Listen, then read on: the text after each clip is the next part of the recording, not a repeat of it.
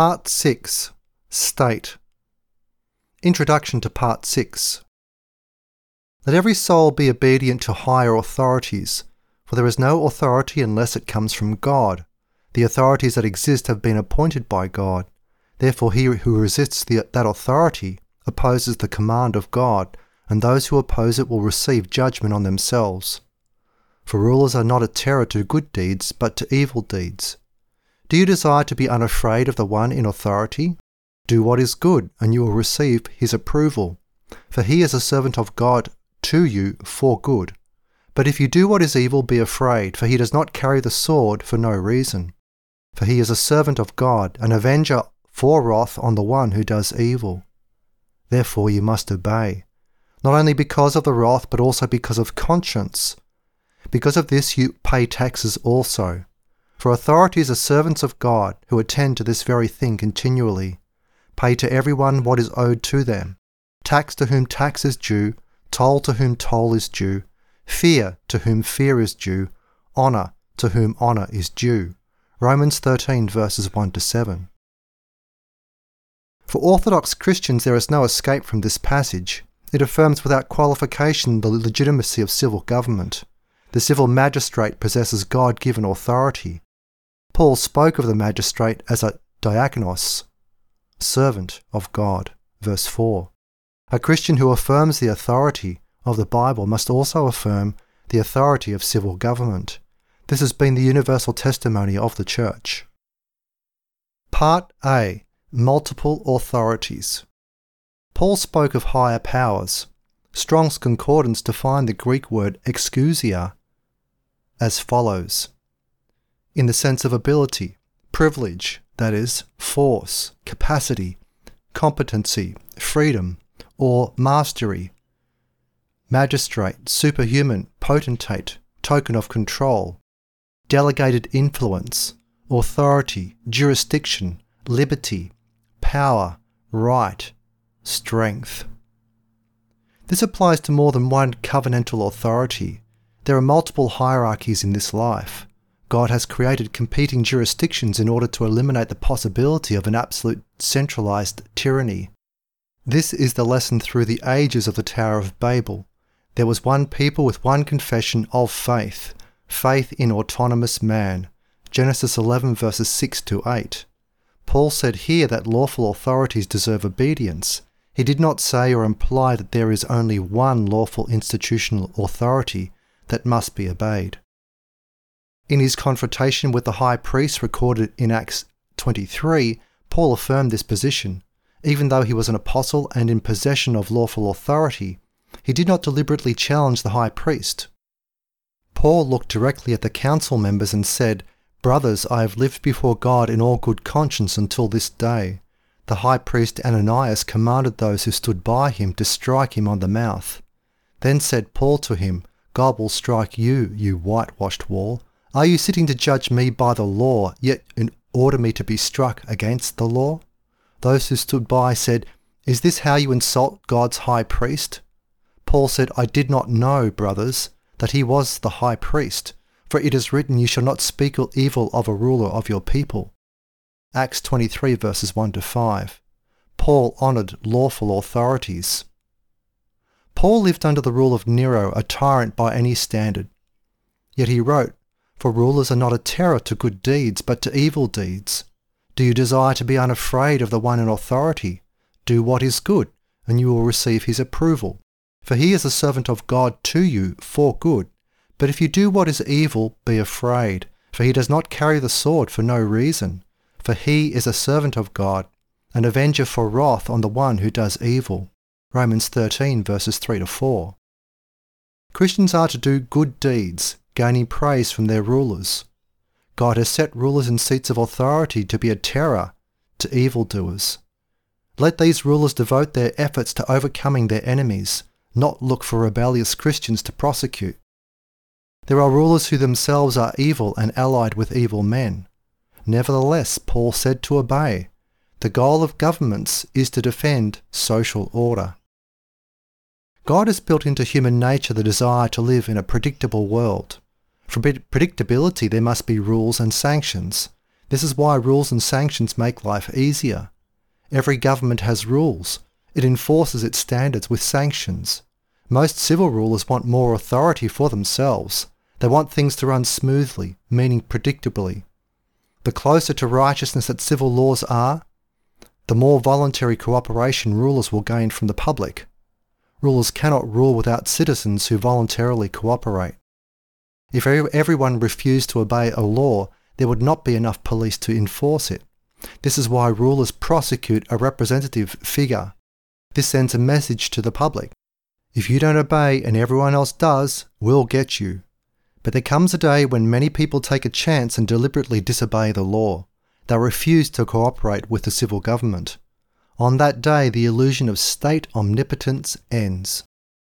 In my era, the best example of this was the failure of the Communist Party of the Soviet Union to maintain control beginning in mid August 1991. On December 25, the USSR went out of existence. Paul's discussion of institutional authorities follows a passage that challenges personal vengeance. Repay no one evil for evil. Do good things in the sight of all people. If possible, as far as it depends on you, live at peace with all people. Do not avenge yourselves, beloved, but give way to the wrath of God. For it is written, Vengeance belongs to me, I will repay, says the Lord. Romans 12, verse 17 to 19. If personal vengeance is wrong, then how does God bring vengeance in history? Through civil government. The text does not say that vengeance is wrong, it says that God possesses final authority to impose vengeance. He has delegated the authority to impose physical vengeance to two governments, civil and family. Peter agreed with Paul on this point. Obey every human authority for the Lord's sake, obey both the king as supreme and also the governors who are sent to punish evildoers and to praise those who do good. For this is God's will that in doing good you silence the ignorant talk of foolish people. As free people, do not use your freedom as a covering for wickedness, but be like servants of God. Honour all people, love the brotherhood, fear God, honour the king. 1 Peter 2 verses 13 to 17. Neither Peter nor Paul demanded obedience to civil government at the expense of obedience to other lawful governments. Peter explicitly told the Jewish leaders, We must obey God rather than men, Acts 5, verse 29b. Yet they had the authority to beat him, which they did, Acts 5, verse 40. He submitted to the beating, but not to their command to stop preaching the gospel. He disobeyed, but he submitted to the sanctions for the sake of his disobedience. So did Paul. My point is this Peter and Paul self consciously operated within the existing Roman legal system. Paul understood Roman law, and as a Roman citizen, he invoked it. Paul said, I stand before the judgment seat of Caesar where I must be judged. I have wronged no Jews, just as you also very well know. Though if I have done wrong, and if I have done what is worthy of death, I do not refuse to die. But if their accusations are nothing, no one may hand me over to them. I appeal to Caesar. Acts 25 verses 10 to 11. His words, I do not refuse to die, affirmed the legitimacy of civil government, including capital punishment. But at the same time, he appealed to Caesar to escape the jurisdiction of Festus, who Paul believed was acting on behalf of the Jews. This was consistent with his affirmation of the ministerial office of civil magistrates. The anarchist rejects all forms of civil government. He can point to every kind of tax as distorting the free market. He insists that the free market should be legitimately autonomous. But then come the problems of violence and sin. How can these be predictably restrained? The biblical answer is government, including civil government. In the anarchist world of profit seeking private police forces and profit seeking armies, the result is inevitably a warlord society. Militarily successful private armies will always seek to establish their monopolistic rule by killing the competition, literally. Civil governments always reappear. They are one of God's four ordained systems of government self government, church government, family government, and civil government. All four are sealed by an oath. All four involve sanctions. Sin mandates civil government and civil sanctions. The right of civil rulers to impose physical punishments is affirmed clearly by Paul in Acts 25. He affirms in Romans 13 the legitimacy of civil government among other legitimate governments. He said that rulers are ordained by God. This is powerful language. It invokes the authority of God on behalf of the state. If Paul is correct, then anarchism is incorrect. There was no way around this exegetically. This has been the teaching of all branches of the Christian church from the beginning. There has been unanimity on this point as on few others, other than the Trinity. Part B Crime versus the peaceful division of labour. The threat of crime forces men to allocate scarce economic resources to the defence against criminals. The state is the primary institutional means of crime prevention. It imposes negative sanctions on convicted criminals. The state's God given goal is to uphold justice by means of widespread fear. Moses said, The judges must make diligent inquiries. See, if the witness is a false witness and has testified falsely against his brother, then must you do to him as he had wished to do to his brother, and you will remove the evil from among you. Then those who will remain will hear and fear, and will from then on commit no longer any such evil among you. Your eyes must not pity, Life will pay for life, eye for eye, tooth for tooth, hand for hand, foot for foot. Deuteronomy 19, verses 18 to 21. Fear adds to the cost of criminal behaviour. When the cost of anything increases, other things remaining constant, less of it is demanded. This is the goal of negative civil sanctions less crime. Institutional authorities seek to reduce crime by imposing negative sanctions on lawbreakers the costs of crime prevention reduce men's wealth. People believe that, that such expenditures prevent an even greater reduction of their wealth by criminals. People find it more expensive to cooperate when crime increases. Their lives and property are less secure. Crime makes them more cautious about entering into cooperative ventures with people they do not know well. The information costs of dealing with strangers are high, and some people choose not to take these extra risks. This is why, because of sin, the division of labour is reduced. Crime prevention expenditures reduce risk and increase the level of cooperation. To maximise the division of labour in a world of sin, the state must impose negative sanctions only on lawbreakers, biblically defined. It must conserve resources by not prosecuting innocent people. The Bible offers authoritative guidelines on what the state should prosecute. By adding laws that go beyond the Bible or even go counter to it, civil authorities increase the cost of crime prevention. Legislators and bureaucrats who go beyond the Bible in seeking to stamp out illegal activities make it more expensive for people to cooperate voluntarily to achieve their ends. This reduces the division of labour. It therefore reduces people's wealth. The state thereby produces the same condition that criminals produce. The difference is this Good men feel justified in defending themselves against criminals. They feel far less justified in defending themselves against the state. The predator state can become a greater threat to economic and social cooperation than the predator criminal class. In some cases, the state allies itself with the criminal class. Part C Legitimate Rule. In Part 6, I deal with a few areas of civil government that are legitimate. If I were to deal with those areas of modern civil government that are illegitimate, it would fill several volumes. In the United States, the rules and regulations established by federal bureaucracies are published daily in the Federal Register. Each issue fills around 200 pages of three column fine print. In some years, the total number of pages exceeds 80,000. In what I would regard as good years, this may be as few as 68,000. Then there are state governments, county governments, and city governments, each with its own laws and bureaucratic rules. The crucial service that civil government brings to the social order is a system of justice. To gain the cooperation of the public, the state must threaten negative sanctions. But that is an expensive form of rulership to impose. There must be voluntary cooperation from the broad masses of the public. If the state is perceived as unjust, then it will not gain the degree of voluntary cooperation that would be necessary to extend the power of the state further into people's lives. This is a built in limitation on the expansion of state power. People will increasingly resist what they regard as unjust rule. This raises the cost to the state of enforcing its growing list of laws and regulations.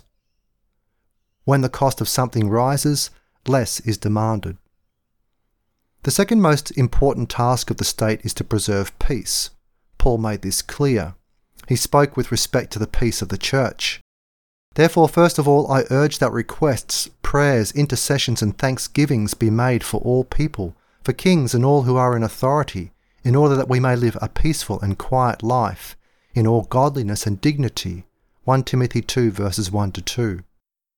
The greater the degree of peace, the more resources that people are willing to invest in dealing with the limits imposed by cursed scarcity. The fewer resources that the people must devote to defending themselves against fraud and violence, the more likely they will be productive. This is basic to free market economic theory. Ludwig von Mises put it in this way in Human Action. Open quote, the advantages derived from peaceful cooperation and division of labour are universal. They immediately benefit every generation and not only later descendants.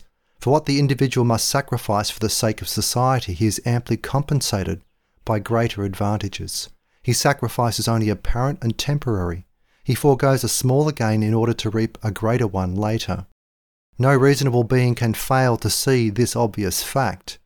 When social cooperation is intensified by enlarging the field in which there is division of labour, or when legal protection and the safeguarding of peace are strengthened, the incentive is the desire of all those concerned to improve their own conditions.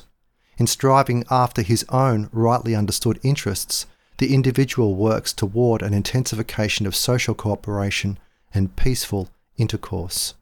Unquote. Mises went on, open quote, State or government is the social apparatus of compulsion and coercion. It has the monopoly of violent action.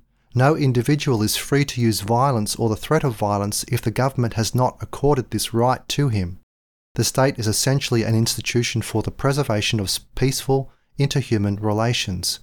However, for the preservation of peace, it must be prepared to crush the onslaughts of peace breakers. Unquote. He was a representative of 19th century liberalism, limited civil government as a way to defend freedom. The free market is not autonomous, it is an extension of the individual or the family, both of which operate under civil law. The free market is under civil law. Civil law covenantally is superior to the free market. The Civil Covenant establishes the conditions of the free market by shaping public behaviour and attitudes. Civil law is enforced by rulers who are servants of God. Taxation as, as such is not theft, contrary to some libertarian theorists. Most forms of taxation are theft, and all levels above the tithe surely are. 1 Samuel 8, verse 15 17. But not all. Lawful authorities are entitled to economic support, taxation supports the state. Part 6 is therefore a study of the state as an agency of peacemaking. The individual has no right to impose physical vengeance.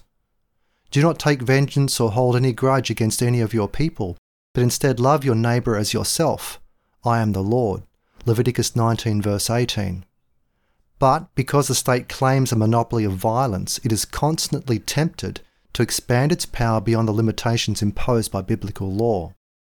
That was the message of the prophet Samuel to the people of Israel when they sought to create a king.